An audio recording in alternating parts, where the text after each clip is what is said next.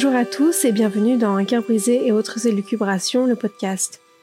J'espère que maintenant vous n'êtes plus un cœur égaré, mais un cœur qui se retrouve petit à petit. In the movies, we have leading ladies, and we have the best friend. You, I, I can tell, are leading lady. Dans ce podcast, vous suivrez ma voix qui va déambuler entre plusieurs sujets qui touchent le cœur de près ou de loin, avec des sujets qui s'en éloignent peut-être un peu plus, mais qui restent en lien avec les relations, qu'elles soient amoureuses ou amicales, voire familiales.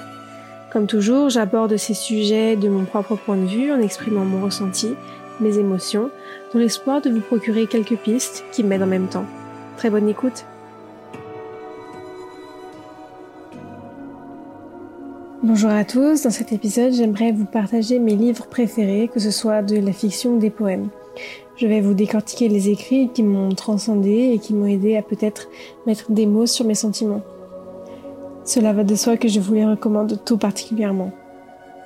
Éclat, séparation, elle dit c'est fini, c'est terminé, c'est tout, c'est tout, c'est un mur dans une conversation. Rien de constructif ne passe au travers. C'est tout, nous, c'est tout. C'était donc limité. Ce ça, ce n'est que ça. Ce n'est pas grand-chose, c'est ça. En amour, tout ce qui se mesure est petit. Nous, c'était ça et c'est tout.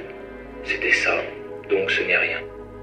Le premier livre dont j'aimerais vous parler, c'est Kilomètre Zéro de Maud Dankawa. Je vous en ai déjà parlé, il est paru aux éditions Erol en 2016. Ce livre raconte l'histoire d'une jeune femme directrice financière qui ne laisse que très peu de place à sa vie personnelle, mais un jour sa meilleure amie lui demande de lui rendre un service, je cite, de vie ou de mort, et c'est ainsi qu'elle se retrouve au Népal, loin de sa vie parisienne. On va alors suivre son parcours au travers des montagnes de l'Himalaya. Ce livre, c'est la base du développement personnel à travers une histoire fictive. Si vous avez du mal avec les livres très formateurs ou très institutionnels, explicatifs, très didacticiels, vous verrez pas venir les enseignements de ce livre car ils sont très bien amenés à travers l'histoire de Maël. J'ai lu ce livre il y a plus d'un an et j'ai encore les pages marquées aux endroits dont je voulais me souvenir. Laissez-moi vous les partager. À partir d'ici, je précise que je vais citer beaucoup de passages du livre. La première leçon que j'apprends de ce livre, c'est que lorsque nous donnons à autrui notre croyance réflexe nous fait penser qu'on perd, qu'il nous manque maintenant quelque chose. C'est pourquoi je cite nous partageons le moins possible et accumulons des choses inutiles plutôt que d'en faire profiter les autres. Face à cet état réflexe de peur, il y a l'état de confiance. Celui-ci nous fait multiplier ce que nous donnons, ainsi nous ne nous démunissons pas. Je cite, lorsque nous partageons notre temps, un sourire, de l'argent, nous accédons à la source intarissable de l'univers. Et c'est de ces deux croyances, la croyance réflexe et l'état de confiance, que Modankawa décrit deux portes que j'essaye d'appliquer moi-même dans la vie de tous les jours, la porte menant vers l'amour et la porte menant vers la peur. Pensez à ces deux portes lorsque vous vous trouvez dans une situation dans laquelle une blessure peut être ravivée, par exemple, ou dans un moment de colère. La deuxième leçon retenue du livre concerne l'ego. Je ne vais pas trop m'attarder dessus étant donné que l'épisode 2 de la saison 2 porte dessus. Cet ego, dans l'amour, fait ressurgir les blessures, nos insécurités, et c'est de ça qu'il se nourrit. Alors, dans Kilomètre Zéro, c'est à travers un chaman népalais qu'on apprend que, je cite, L'amour est partout, dans chaque chose, dans chaque être, en chacun de nous. Notre peur vient du fait que nous l'ignorons. L'ego nous fait juger, nous juger nous et les autres, et nous met dans la place de la victime. C'est alors important de regarder le monde avec bienveillance. Parce que l'ego, au final, n'a qu'un seul but, combler son besoin, et va idéaliser ce manque chez l'être aimé. La troisième leçon concerne le contrôle de nos pensées. C'est si bien dit dans le livre grâce à cette phrase. La souffrance n'existe pas sans pensée. Le personnage va alors apprendre à contrôler ses pensées douloureuses en inspirant et en étant consciente de son état, de ce qu'elle ressent. Il en ressort que lorsque nous relâchons notre attention, les pensées douloureuses surviennent et il suffit d'en prendre conscience, de s'écouter, de les analyser pour les faire taire. C'est un peu un exercice de méditation finalement.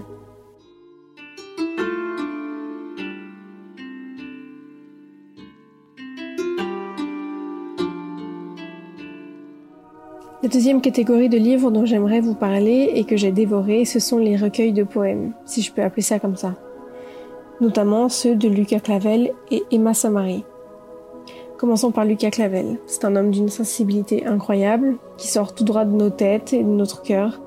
Il vient piocher nos blessures pour les poser sur le papier et les transformer en cicatrices. J'ai cinq de ses livres, ça va sans dire que j'apprécie tout particulièrement son écriture. C'est d'ailleurs lui qui m'a inspiré pour la saison 1 dans laquelle j'ai intégré mes propres petits poèmes. Je veux premièrement vous parler de son livre Et je t'aimerai encore aux éditions des Audacieux. Comme dans tous ses écrits, Lucas se place dans la vision féminine avec justesse et finesse, mais sait également garder sa place d'homme et nous fait lire ce que nous désespérons d'entendre. Je ne sais pas si ça fait du bien ou si ça fait mal, peut-être un peu des deux. Et je t'aimerais encore, je l'ai vraiment ressenti comme une ode à la femme, une femme qui renaît sous sa plume et qui est elle-même à 100% dans la beauté de ses défauts.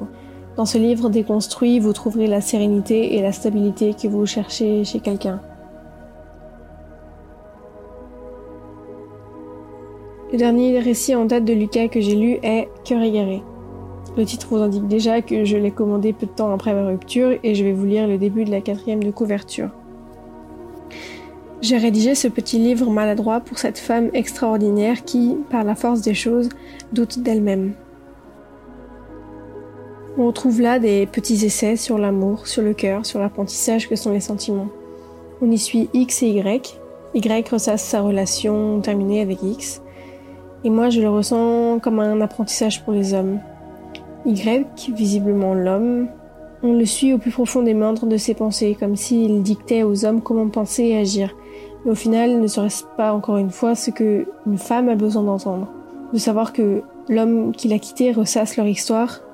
Comme dans Je t'aimerai encore, on se glisse sous notre peau pour extraire ce dont nous n'avons même pas conscience. Comme par exemple cette page, je cite, Sa compassion, c'est sa prison car elle est si grande qu'elle confond aimer et vouloir sauver.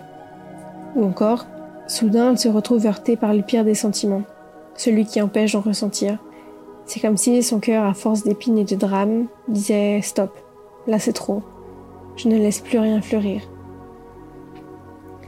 Je vous conseille les autres écrits de Lucas Clavel, ce que je voulais lui dire avant la fin du monde, l'ambidextrie des sentiments, matin, midi, soir et le reste du temps,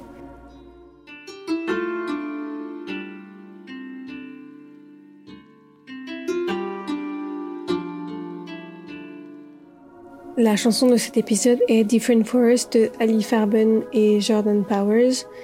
Cet épisode aborde des écrits sur la peine de cœur, la rupture, mais aussi la guérison, le renouvellement. Et cette chanson questionne justement nos perceptions, nos attentes en disant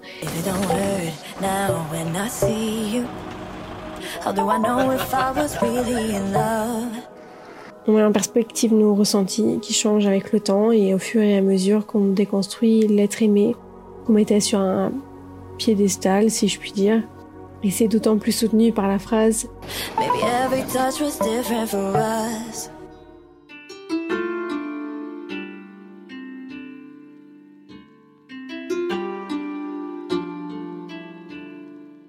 D'un autre côté, avec Emma Samari, même si c'est des poèmes, des phrases déconstruites comme Lucas, avec son livre Je ne suis pas une fille bien, j'ai un ressenti beaucoup plus écorché, sauvage, qui a mal, au même style que Milk and Honey de Rupi que je vous conseille vivement, Je ne suis pas une fille bien est découpé en chapitres reflétant des étapes de l'apprentissage de la vie. Chagrin, sauvagerie, guérison, conseil, souvenir et folie.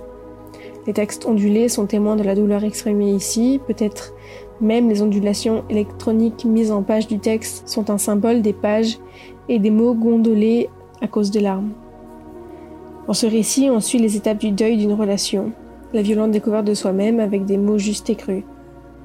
Le deuxième ouvrage d'Emma Samrig que j'ai lu s'intitule Journal d'une indépendante affective. Je n'ai pas eu besoin de lire quoi que ce soit pour l'acheter, ayant des tendances de dépendance affective, il ne m'en a pas fallu beaucoup pour vouloir devenir indépendante affective.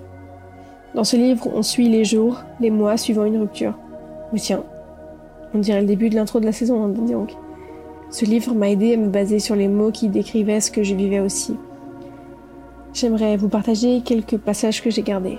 Aujourd'hui, j'ai vraiment hésité à déposer une annonce sur Internet. Jeune femme recherche homme maîtrisant un minimum la sexualité du cœur. Ma vérité, ma véritable nature, est comme une étoile. Seuls ceux qui prennent le temps de veiller tard peuvent l'apercevoir, sinon elle est là, même à lumière l'éclipse. J'ai très très hâte de découvrir d'autres écrits d'Emma. Dans la même lignée, comme je vous disais avant, je vous conseille également les livres Lait et miel et Le soleil et ses fleurs de Rupicor. J'espère que ces quelques analyses vous ont plu et surtout vous ont donné envie de vous tourner vers ces auteurs qui pour moi méritent beaucoup plus d'appréciation et de visibilité et je serais ravie d'y participer à mon échelle. N'hésitez pas à venir discuter avec moi sur Instagram si vous avez aussi lu ce livre ou si vous en avez d'autres à proposer. Bonne lecture